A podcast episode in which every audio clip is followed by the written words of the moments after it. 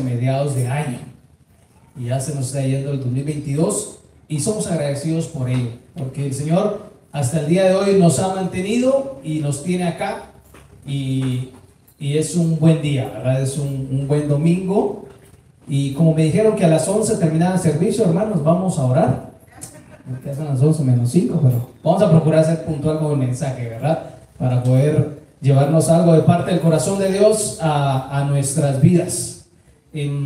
Hoy, hoy el Señor me, me, me hacía una pregunta que, que, me la ha hecho constantemente en el último tiempo y, y esta pregunta tiene que ver con ¿por qué vengo yo los domingos a un lugar como este? Yo quisiera hacerles a ustedes la misma pregunta. Si hoy les preguntaran y les hicieran una entrevista y les preguntaran, ¿usted por qué vino hoy? ¿Cuál sería su respuesta? Y ahí en su mente, respóndase, ¿cuál sería la respuesta que daría si le preguntaran por qué vino este domingo, en este caso acá a Verbo Antiguo? Y eso va a denotar mucho de lo que hay en nuestro corazón, de lo que está pasando en nuestro ser. Que por cierto les mandan saludos de Verbo Conexión, que es donde pertenecemos ahora con Crista, y también Destino, que es el programa que estamos a cargo junto con mi esposa, un discipulado de jóvenes, donde lo que hacemos es discipularnos conforme al carácter de Cristo y que sean esa luz y sal de este mundo. Y nos bendice mucho hacerlo. Ya tenemos 14 años con el programa y hemos tenido personas de Antigua. Ahorita está Karen, no sé por qué ahora es Karen. Karen, yo sé que más lo conozco. yo la conocía más por Loren. Estoy acostumbrándome ahora a Karen, que está dentro del programa virtual, porque tenemos un programa virtual y un programa presencial. Si quieren conocer un poquito más del programa, pues ahí nos pueden buscar como Destino Discipulado Intensivo en las redes y ahí hay diferentes eh, videos que les cuentan un poquito más acerca del mismo. Y nos bendice hacerlo porque creo firmemente que hemos sido llamados a discipular. Incluso ustedes saben que como, como Ministerios Verbo, ¿cuál es nuestro eslogan? Vamos a decir cortito. ¿Quién se lo sabe? Ay, hermano, ¿qué está pasando, hermano? Anotación ahí, por favor, Quique. ¿Ok? Discipulando naciones. Por ahí vamos a ver, bueno, yo sé que aquí no estamos en el local, pero si en algún lugar Hemos sido llamados a discipular. Creemos como ministerios verbo que parte de nuestro llamado es discipular. Yo sé que eso es algo que, que el Señor nos llamó a todos, pero particularmente como ministerio, como parte del cuerpo de Cristo que somos, y sabemos que cada parte del cuerpo tiene una función, y nosotros como ministerios verbo consideramos y hemos recibido eh, que hemos sido llamados a discipular, y por eso también tenemos un programa como lo es Destino. Pero hoy y esto va un poquito de la mano a lo que estamos hablando hoy en la mañana, es ¿por qué hago lo que hago? Yo no sé si alguna vez se han preguntado ustedes eso. ¿Por qué hago lo que hago? Y eso tiene que ver con cada cosa que hacemos a diario. Yo sé que aquí ya vemos personas de diferentes edades y diferentes etapas de nuestra vida, pero yo una de las preguntas que constantemente me hago es, ¿por qué hago lo que hago? Y eso incluye por qué yo asisto un domingo a una congregación. Y yo no sé cuál fue tu respuesta, pero una de las primeras respuestas que se me vinieron a mí en mi mente fue, porque así me enseñaron mis papás. Porque desde la edad de un año, mis papás me llevaban todos los domingos a la congregación y por eso lo hacía. Por eso yo asistía a una congregación. Otra de las respuestas que tal vez vinieron a mi mente fue porque, bueno, como ya estoy tan programado que el domingo tengo que ir a la iglesia, que no tengo otra cosa que hacer, para ser honesto.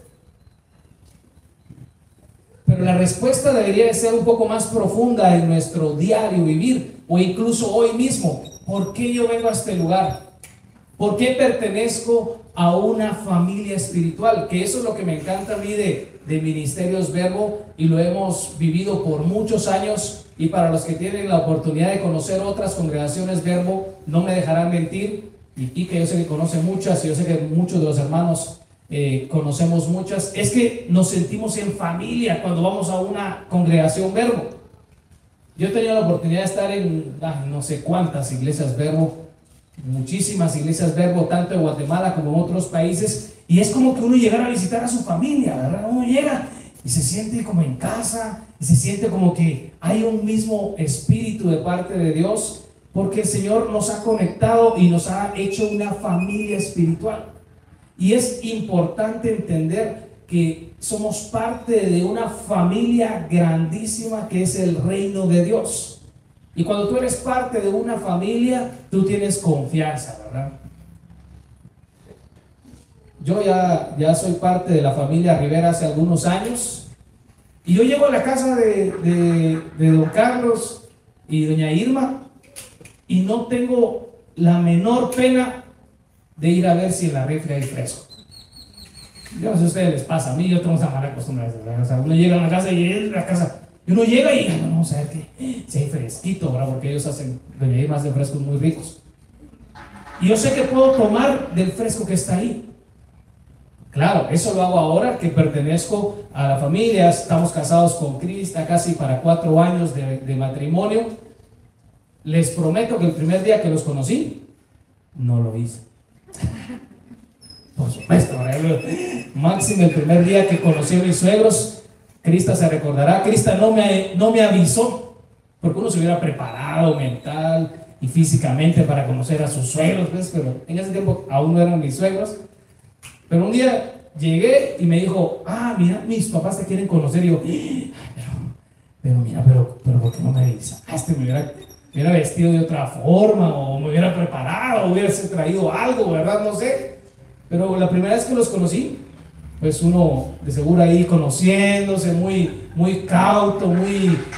Lo sigo siendo, por supuesto, ¿verdad? Pero, la confianza es menor, porque no, no, no nos conocíamos y platicamos de qué hacíamos en nuestras vidas y todo eso. Pero ahora que tenemos muchos años de, bueno, no muchos, pero ya cuatro, cinco, seis años contando el noviazgo, eh, ya tenemos una relación más profunda, ya nos conocemos, ya es ya hay una confianza, ya hay un amor genuino, considero yo, de parte del Señor entre nosotros. Y por eso ahora yo los considero a ellos como mi familia. Y yo sé que también ellos me consideran ahora como parte de su familia.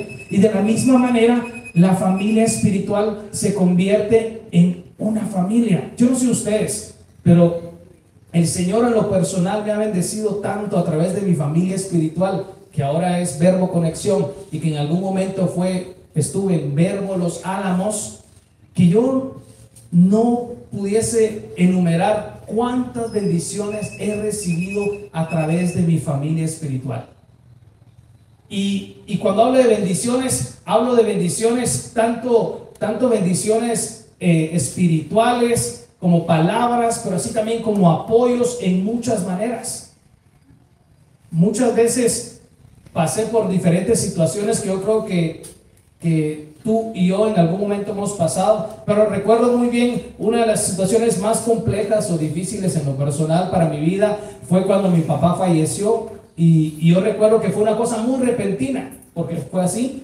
No fue, que, no fue que mi papá se enfermara y yo sé que algunos han pasado esos procesos. Y cuando alguien se enferma y tú vas al médico y el médico te dice, mira, fíjate que tu papá tiene tanto tiempo o le está pasando esta situación que pasó con mi abuelo el año pasado. Él estaba muy enfermo, cuando le vamos al médico, el corazón estaba funcionando un 40%, no sé cómo es, eso exactamente, pero el doctor fue franco y nos dijo, miren, esto ya no tiene algún tipo de remedio, así que su abuelito es muy probable que poco tiempo y así pasó. Y de eso estábamos platicando hoy en la mañana precisamente con, con doña Irma de un médico acá que era muy asertivo en ese tipo de cosas, ¿verdad? Hay médicos esos que son así, pero le dicen a uno, seis meses y literal casi que a ese tiempo. Con mi papá no fue así, con mi papá fue algo bien de repente, él tuvo un ataque eh, al corazón repentino en la calle y yo recuerdo muy bien que fue algo así, estamos almorzando, sale a la calle y en el regreso de, ese mandado que fue a hacer, él cae y, y fallece, pero algo que yo tengo muy presente es que decidí en su momento creer y sigo creyendo que Dios es soberano y Dios sabe por qué hace las cosas como las hace. Y yo tal vez no pudiese explicarles ahorita, ah, es que lo que pasa es que el plan de... No, hay cosas que no se pueden explicar, pero nos queda que confiar en lo que Dios hace en nuestras vidas y hace en los seres que amamos. Pero algo que sí fue muy importante y que impactó mucho mi corazón fue el ver cómo los hermanos se extendieron en muchas maneras. Muchos de ellos incluso estaban ahí. ¿Cómo? No sé. El Señor, porque él donde fallece fue en la calle y precisamente, no digo casualidad porque no, yo creo que Dios no es un Dios de casualidades. Dios es un Dios de propósitos, un Dios que tiene planes, un Dios que sí te ve, te ve y tiene cuidado de tu vida. Me encanta lo que dice el Salmo 121, que dice, nunca se duerme el que te cuida.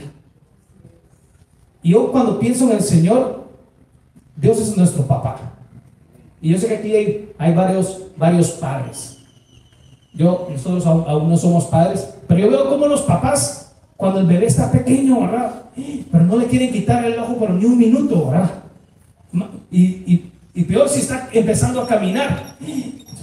y los papás están ahí observando, están viendo cómo, qué pasa, que si se va a caer o no se va a caer, los, están cuidando.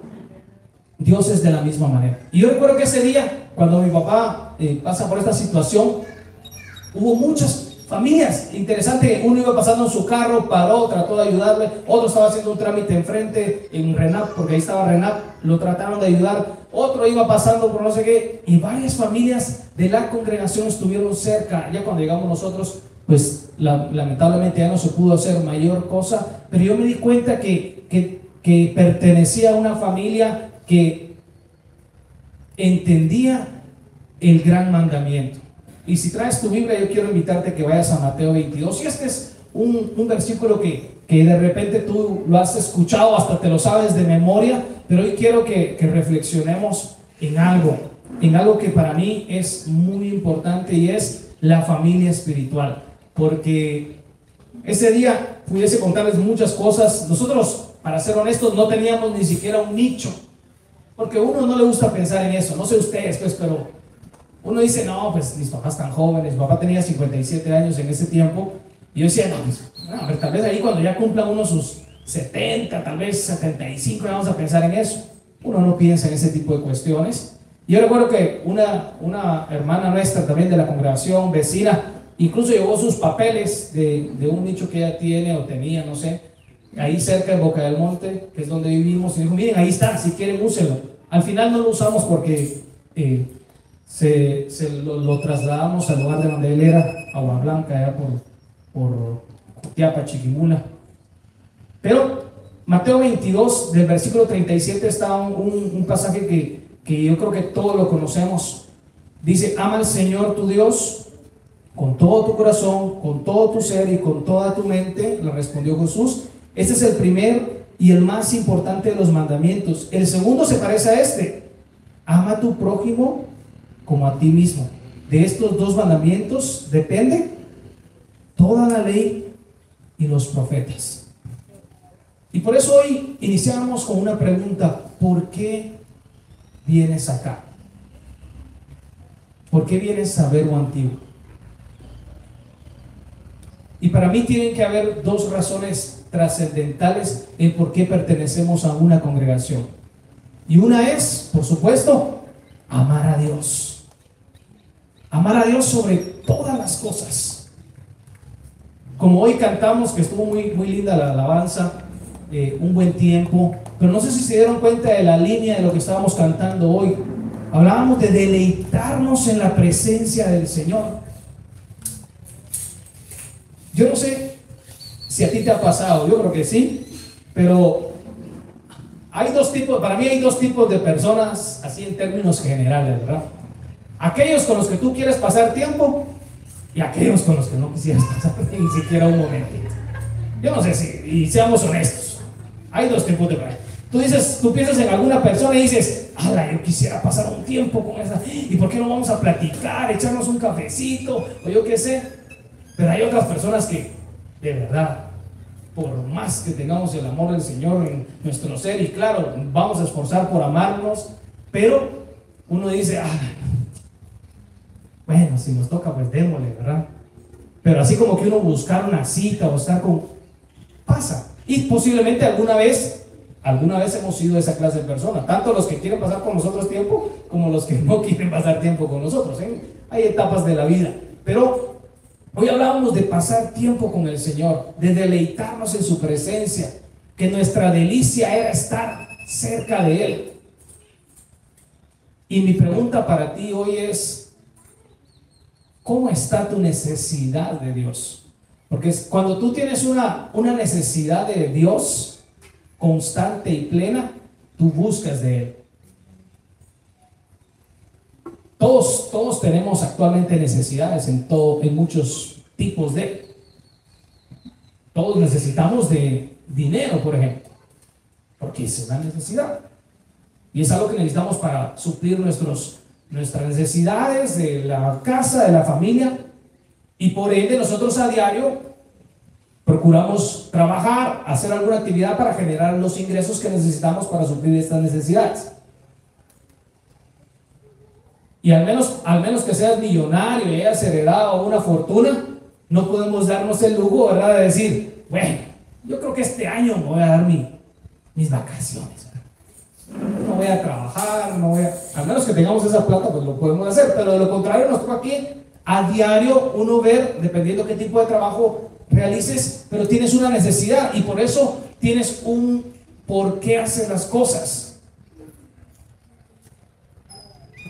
¿Será que el Señor es parte de nuestras necesidades diarias o solo se ha convertido en algo más de nuestras vidas? ¿Será que Dios es una necesidad donde yo entiendo que a diario debo de buscarle y debo de orar? ¿O a diario tengo esa necesidad de deleitarme en su presencia? ¿Será que está, está así el Señor actualmente en nuestro corazón? ¿O ya se ha convertido en algo más? Y te hago esta pregunta porque te digo, parte de las cosas que ha dejado esta pandemia lastimosamente es que ha dejado muchos corazones fríos fríos totalmente a la presencia del Señor. Corazones que, que, ya no necesitan de Dios. Cuando todo marcha bien en nuestras vidas, hay que tener cuidado porque hasta se nos olvidamos de qué es lo que Dios ya ha hecho en nosotros. Me gustó una frase de algo que leí hace poco y decía, el agradecimiento es la memoria del corazón. Lo voy a repetir, el agradecimiento es la memoria del corazón. Hay muchas cosas que se nos olvidan en la vida. Uh, no sé. Y si yo te preguntara ahorita, bueno, ¿quién? Bueno, algunos sí se recuerdan, pero ¿quién te dio matemáticas en segundo primaria? Vamos a ver, pongamos a funcionar nuestra mente. Yo, para ser honesto, no me recuerdo. Porque son, son cosas que uno dice, bueno, y si no te gustaban matemáticas, menos que te vas a recordar. O solo que te acuerdes porque era un sufrimiento, ¿verdad? Y es que me recuerdo esta señora, No sé. Pero cuando tú eres agradecido con alguien, es como ahorita lo que les contaba acerca de mi papá, yo recuerdo muy bien del nombre de la persona que en su momento puso sus escrituras de su nicho para decirnos, ahí está, disponible para ustedes. ¿Por qué? Porque mi corazón está agradecido con esa persona y eso me hace recordar constantemente su nombre y muchas cosas. Y de la misma manera, creo que es el Señor. Cuando tú y yo estamos agradecidos con el Señor, nosotros constantemente, nuestro corazón se llena de alegría y de gozo. Y nuestra actitud ante el Señor es diferente. Y yo sé que acá vemos personas de diferentes eh, tiempos de caminar en Cristo. Sé que algunos de repente ya tienen muchísimos años y otros que tal vez estamos de repente empezando en el Señor. Pero algo que sí debemos de recordar es lo que estamos viendo en, en Mateo 22. Primero amar al Señor, pero esto va muy de la mano con lo que sigue. Y si me pueden acompañar en el versículo 39. Dice, el segundo se parece a este. Ama a tu prójimo como a ti mismo. De estos dos mandamientos depende toda la ley y los profetas. Y, y algo que, que el Señor ha estado hablando mucho a mi corazón es, uno, evaluar cómo está mi corazón respecto a mi agradecimiento hacia Dios. Si yo te pongo ahorita, bueno, es que hoy vamos a usar nuestra mente e imaginación. A mí me gusta usar imágenes, pero ya, ya, aquí que ya me explicó ahí. Pero, yo quise aquí tener una pantalla. Pero vamos a usar nuestra imaginación, ¿ok? ¿Qué pasa en tu ser o qué piensas cuando tú de repente ves la cruz de Jesús? Y sé sincero ahí contigo mismo, ¿verdad? No me tienes que responder, esto es algo, algo interno en ti. ¿Qué piensas cuando recuerdas el sacrificio de Jesús en la cruz? ¿Qué pasa en tu ser? ¿Qué pasa en tu corazón? ¿Será que solo es una historia que conocemos y que de repente hasta para nuestro caminar en Cristo ya se convirtió en una lección básica? ¿O aún existe una pasión que fue despertada cuando entendimos que Dios dio su vida completa y que decidió despojarse de todos los lujos y todo lo que tenía en el cielo a la par de su papá y decidió venir a la tierra para salvarte a ti y a mí? ¿Cómo está tu corazón respecto a eso? Porque a veces hablar de la muerte de Jesús y lo que Jesús hizo por cada uno de nosotros se ha convertido en un mensaje que necesitan escuchar los que no conocen de Dios. Pero algo que el Señor ha estado hablando a mi vida es que ese mensaje de la salvación muchas veces debe de ser constantemente recordado a nuestro ser para que entonces vivamos conforme a lo que Dios quiere que vivamos y tengamos un corazón agradecido. Y por eso te hacía la pregunta, ¿por qué haces lo que haces? ¿Por qué te levantas a diario y vas a trabajar o vas a estudiar? ¿Por qué un domingo decides venir a este lugar? Yo te digo, si en tu corazón la respuesta no es Jesús, pueda que estemos un poco desentonizados en relación a lo que Dios quiera realmente para tu vida.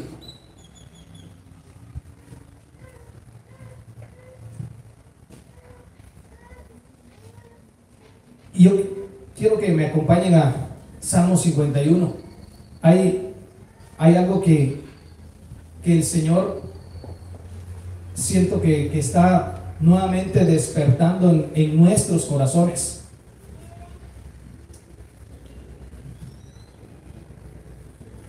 Salmo 51 del versículo 6 en adelante. Y muchos de los salmos a mí me gustan porque muchas veces muestran la vulnerabilidad que tenemos como seres humanos. Yo les digo, lastimosamente, creo que el Señor ya está renovando eso, pero llegó un momento donde la iglesia era el lugar donde menos la gente pensaba para ir a pedir ayuda en relación a alguna situación que estuviesen pasando. Creo que eso ya está siendo renovado. Porque muchas veces la iglesia era el lugar donde más condenación recibíamos. Escuchaba a un, pedazo, hay un, hay un, personaje ahí que, ay, no me recuerdo ahorita, es de apellido Javid, creo yo. Pero él decía algo, decía, decía él, decía, yo, yo recibo o tengo más haters, dicen ahora, ¿verdad? Porque esa es la palabra que dicen ahora, en las redes, que son, yo tengo más personas que me odian de mi, de mi congregación, de mi iglesia, que del mundo.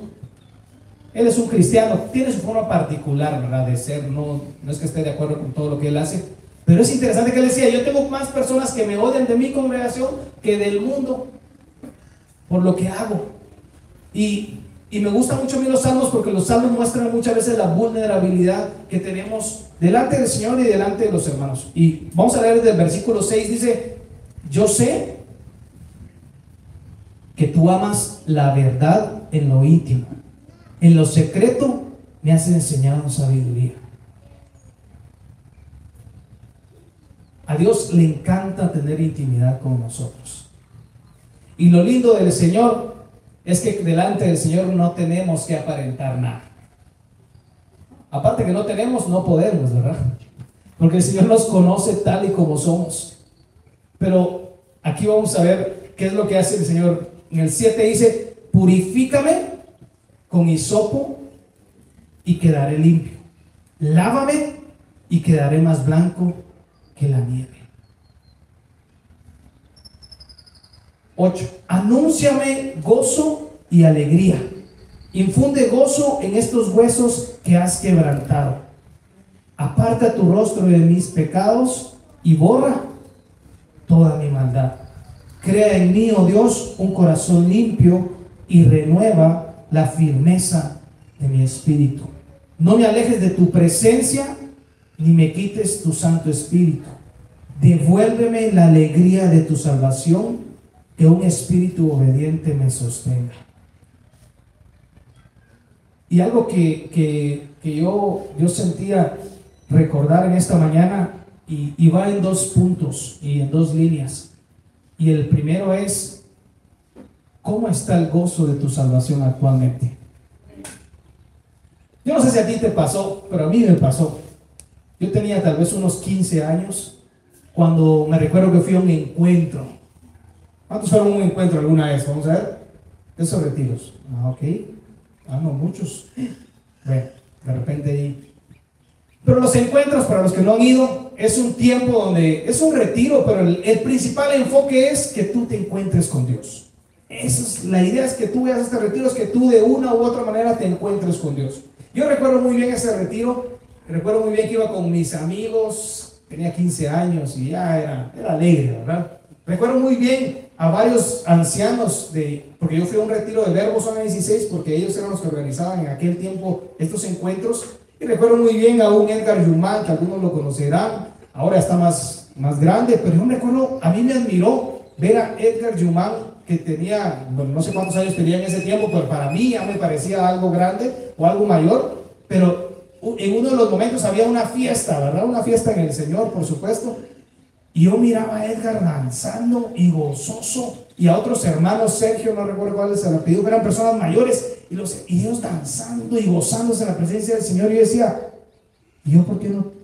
Yo no, no tengo eso. O sea, algo me está faltando en, en mi corazón. Y y en ese, en ese encuentro yo recuerdo muy bien haber entendido realmente qué es lo que Jesús había hecho por mí. Y cuando entendí, cuando entendí realmente qué era lo que Jesús había hecho por mí, vino ese gozo de la salvación. El entender que aunque no lo merecía, Dios había entregado su vida por mí.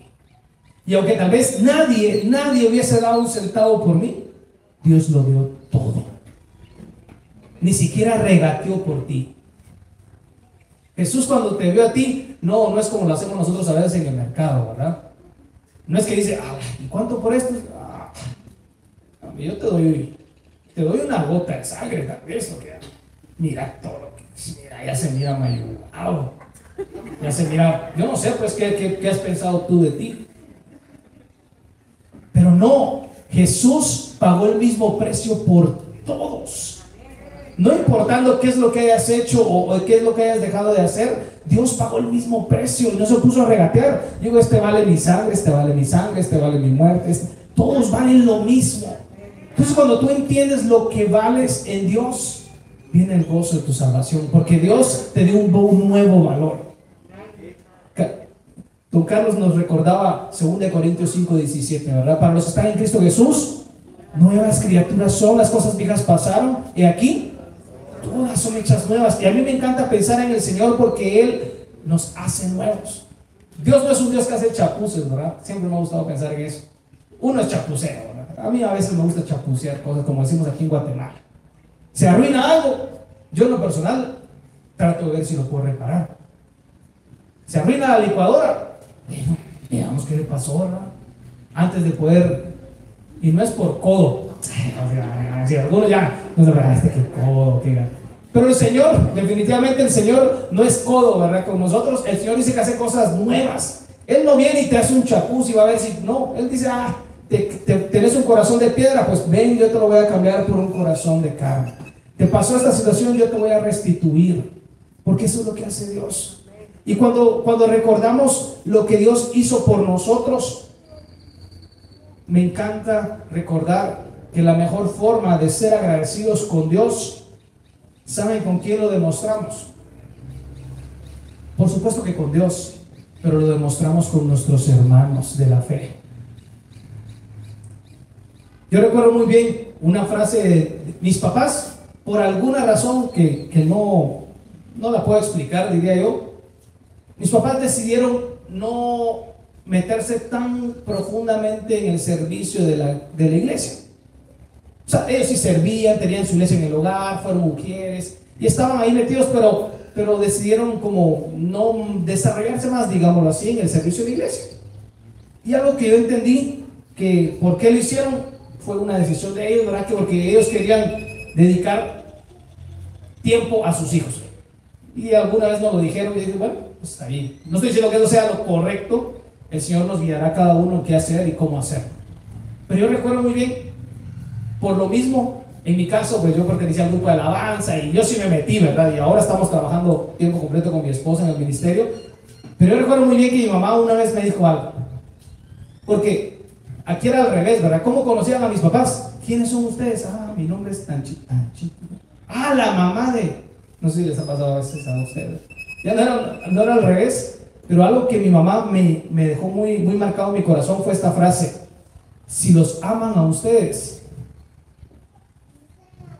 conmigo, que no me conozcan o que no me traten bien, pero si ustedes los aman, mi corazón está lleno. Mi mamá decía eso. Y yo creo que con el Señor pasa de una misma manera. A sus discípulos les dijo, me viste en la calle, me viste desnudo, me viste ropa, me viste en la cárcel, me viste a visitar. Los discípulos preguntaron, pero ¿cómo así? ¿Cómo así que me viste? Pues tú nunca has estado en la cárcel.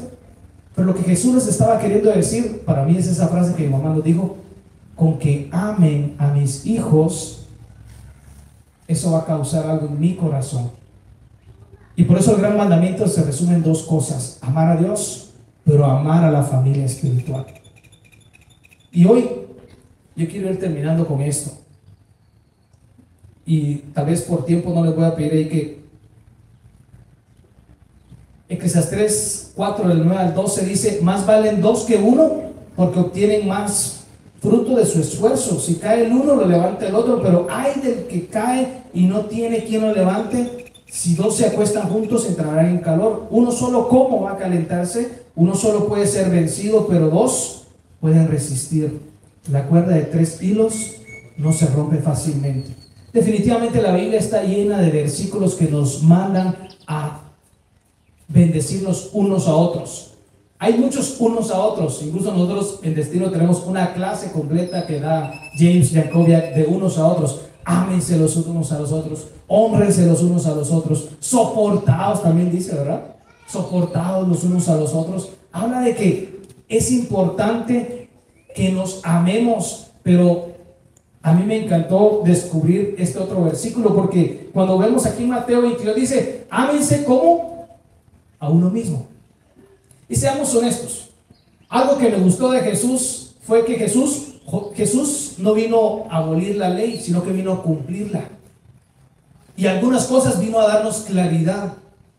Y dentro de las cosas que nos vino a darnos claridad fue esta. Y este versículo sí quiero que lo, que lo busquen, Juan 13, 34, y con esto vamos a ir terminando. Juan 13, 34. Y si pueden subrayarlo, porque para mí este es un, un versículo que debe ser base en nuestro diario caminar en el Señor. En algún momento se nos dijo que debíamos de amarnos como a nosotros mismos, pero seamos honestos. Hay momentos en nuestra vida donde no nos amamos. Hay momentos en nuestra vida donde decimos, Mm, creo que no soy como la mejor versión de persona que pueda existir. Pero yo te digo algo, si alguna vez viene ese pensamiento a tu mente, recuerda realmente lo que Dios dice de ti. Y hay muchas cosas hermosas que Dios dice de ti. Primera de Pedro 2.9 dice que somos real sacerdocio, nación santa, pueblo escogido por Dios. Y si en algún momento nosotros decimos cosas contrarias a esas, estamos diciéndole mentiroso a Dios. Así que cuando vengan esas mentiras de parte del enemigo a tu mente de decirte, no, pues no servís para nada, o mira, la estás, la estás regando, como decimos, o la estás, de verdad, no estás haciendo bien las cosas, pídele al Señor que Él te recuerde qué es lo que dice de ti. Y Juan 13, 34 dice, este mandamiento nuevo les doy. ¿Qué dice? Que se amen los unos a los otros, así como yo los he amado, también ustedes deben amarse los unos a los otros. Ahí es otro estándar, ¿verdad? Porque en el, en el anterior versículo, bueno, me amo como a mí mismo. si yo no me trato bien, ¿por qué tengo que tratar bien a las personas? Si yo no me cuido, ¿para qué? Entonces, ¿cómo voy a cuidar? Pero Jesús vino y dijo, no, no, no, te voy a dar un nuevo mandamiento. Ámense como yo los he amado. Ay, Señor, ahí sí es otro nivel, ¿verdad? Porque Jesús, su forma de amarnos fue con todo. Jesús no se reservó nada para sí mismo, sino que decidió el compartir y entregarse por otros. Por eso dice en Juan, Juan 15 que no hay amor más grande que este, que el dar la vida por sus amigos. Y hoy, hoy quiero, bueno, quiero pedirte que ahí donde estás, cierres un momento tus ojos y, y podamos orar al Señor.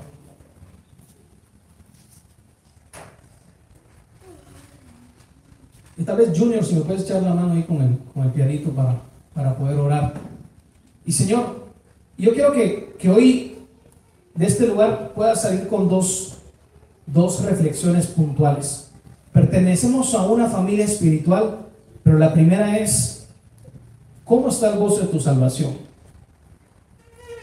Y tú analízate cómo está el gozo de tu salvación en este momento. Y, si tú sientes que, que, por alguna razón ha faltado algo ahí.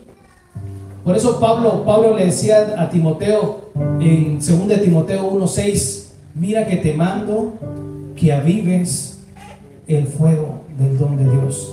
¿Sabes? El gozo y lo que Dios nos da es algo que tenemos que cuidar. Y tenemos que constantemente alimentarlo.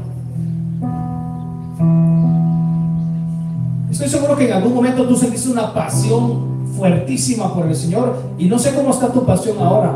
Puede que está a medias o puede que incluso digas, yo paseo por el Señor ahorita, la verdad, no siento. Pero Dios quiere devolverte el gozo de su salvación. Y si tú sientes que, últimamente has estado solo de repente viviendo por vivir, Dios quiere darte un propósito claro y una razón por la cual tú haces las cosas que haces como es venir los domingos acá, pero también como es vivir cada día de tu semana haciendo lo que tengas que hacer, entendido que todo lo hacemos para Él.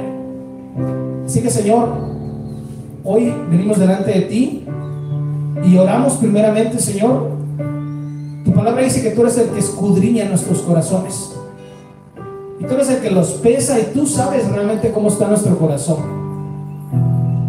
Y Señor, yo, yo oro para que ese gozo, esa alegría, eso inexplicable del entender que tú diste todo por mí, Señor, Señor, esté vivo. Esté vivo en mí, Señor. Y Padre, yo te pido que también tú traigas, Señor, y renueves cualquier cosa que no esté bien en mí. Señor, que así como leíamos, Señor, en el Salmo, Señor, que vengas tú y que como, un, como, como, como algo delicado tú nos limpies con un hisopo y que seamos limpios delante de ti, Señor, y que disfrutemos de tu salvación. Disfrutemos de tu amor, Señor, y a través de entender y de deleitarnos y ser llenos del gozo de tu salvación, podamos amar a los otros como tú nos has amado. Señor, el ver a las personas como lo que valen, que es tu sangre Señor, el entender que mis hermanos también están en un proceso al igual que yo y tú me has mandado a amarles, a honrarles, Señor, a bendecirles. Señor, a disponer incluso de las cosas que tú me has bendecido para bendecir a otros. Señor, y hoy oro, oro para que tu presencia, Señor, tu Espíritu Santo, Señor, avive ese fuego en nosotros, Señor. Señor, perdónanos si de repente nos hemos estado enfriando nos hemos sentido fríos, pero hoy oramos para que tu Espíritu Santo, Señor, traiga, Señor, un avivar de nuestro ser, de nuestro espíritu, para que se mueva conforme a lo que tú anhelas que se mueva, Señor. Señor, ayúdanos a tener un corazón compasivo como tú lo tuviste con nosotros. Ayúdanos a mostrarnos como hijos que somos tuyos y que la gente pueda percibir tu amor a través de nosotros. Pero sé que primero tenemos que deleitarnos y debemos de llenarnos de ese amor para que entonces podamos compartir ese amor, Señor. Yo te agradezco, Señor, por la vida, por esta congregación, Señor, de Verbo Antigua y por lo que tú has hecho por nosotros. Y oro para que tú empieces a inquietarnos en ir más allá de lo que hasta ahora hemos sido, Señor. Siento que el Señor está hoy, hoy recordándole a algunos que el, el final aún no ha llegado para tu vida, ni para tu proceso, ni para tu propósito. Los propósitos de Dios son mucho más allá de lo que nuestra mente puede entender y de alguna manera captar. El Señor tiene muchos más propósitos para ti. Y que no importa por qué hayas pasado, por qué proceso estés pasando o qué es lo que haya pasado en tu vida, pero Dios es la solución a cualquier cosa. Dios es la respuesta. Dios es la salvación. Dios es el que sabe cómo te hizo, cómo te formó y tiene un propósito para ti. Y si tú estás acá en Verbo Antigua, Él tiene un propósito para que tú seas parte de esta congregación y de bendición para otros. Y no solo acá en la congregación, sino en el lugar donde vives, en el lugar donde trabajas, donde estudias. Dios tiene un propósito para ti en cada lugar en el que Él te tiene. Pero debes de entender y recordar el gozo de lo que es ser salvos por Él y amar a otros como Él nos amó. Señor, gracias porque tú nos das una vida y hoy nos permites estar juntos acá, Dios. Padre, sigue avivando ese fuego en nosotros Señor. Yo quiero terminar con una última oración. Yo no sé cómo, cómo estás tú al día de hoy. No sé si alguien incluso de repente aún no ha entregado su vida a Cristo. O quieres reconciliar como decimos nosotros. El amor de Dios para con nosotros es permanente y no varía. Pero nosotros a veces si nos alejamos de Él yo quiero hacer una oración hoy. Si tú hoy de repente sientes que debes de reconciliar con Él o nunca has entregado tu vida a Dios, hoy es un buen día. Siempre es un buen día para poder rendir tu vida a Cristo y te aseguro que, que vas a gozar de algo que es inexplicable. Y si tú quieres repetir esta oración conmigo, pues yo te animo a que la repitas. Dios, en esta mañana te doy gracias. Gracias por haber muerto en la cruz por mí y pagar el más, el más alto precio por mi vida. Hoy te entrego mi corazón y mi ser completo. Sé que no hay mejor lugar que tú. Quiero ser tu hijo, quiero ser tu hija. Gracias por recibirme tal cual soy y transfórmame a tu imagen, Señor de Jesús. Amén. Yo quisiera preguntar si alguien hizo esta oración hoy. Más porque me gustaría que los líderes de la congregación se acercaran a ustedes y ya les dieran un seguimiento. Pero alguien hizo esta oración hoy por primera vez o se reconcilió con el Señor, que pueda levantar su mano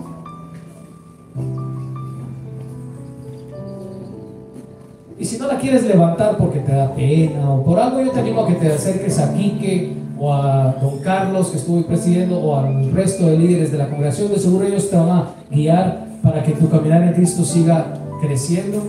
Y bueno, familia, que Dios les bendiga y que el Señor siga obrando en sus corazones y en todo su ser. Que pasen un feliz domingo y qué gusto poder haber estado con ustedes. Bendiciones.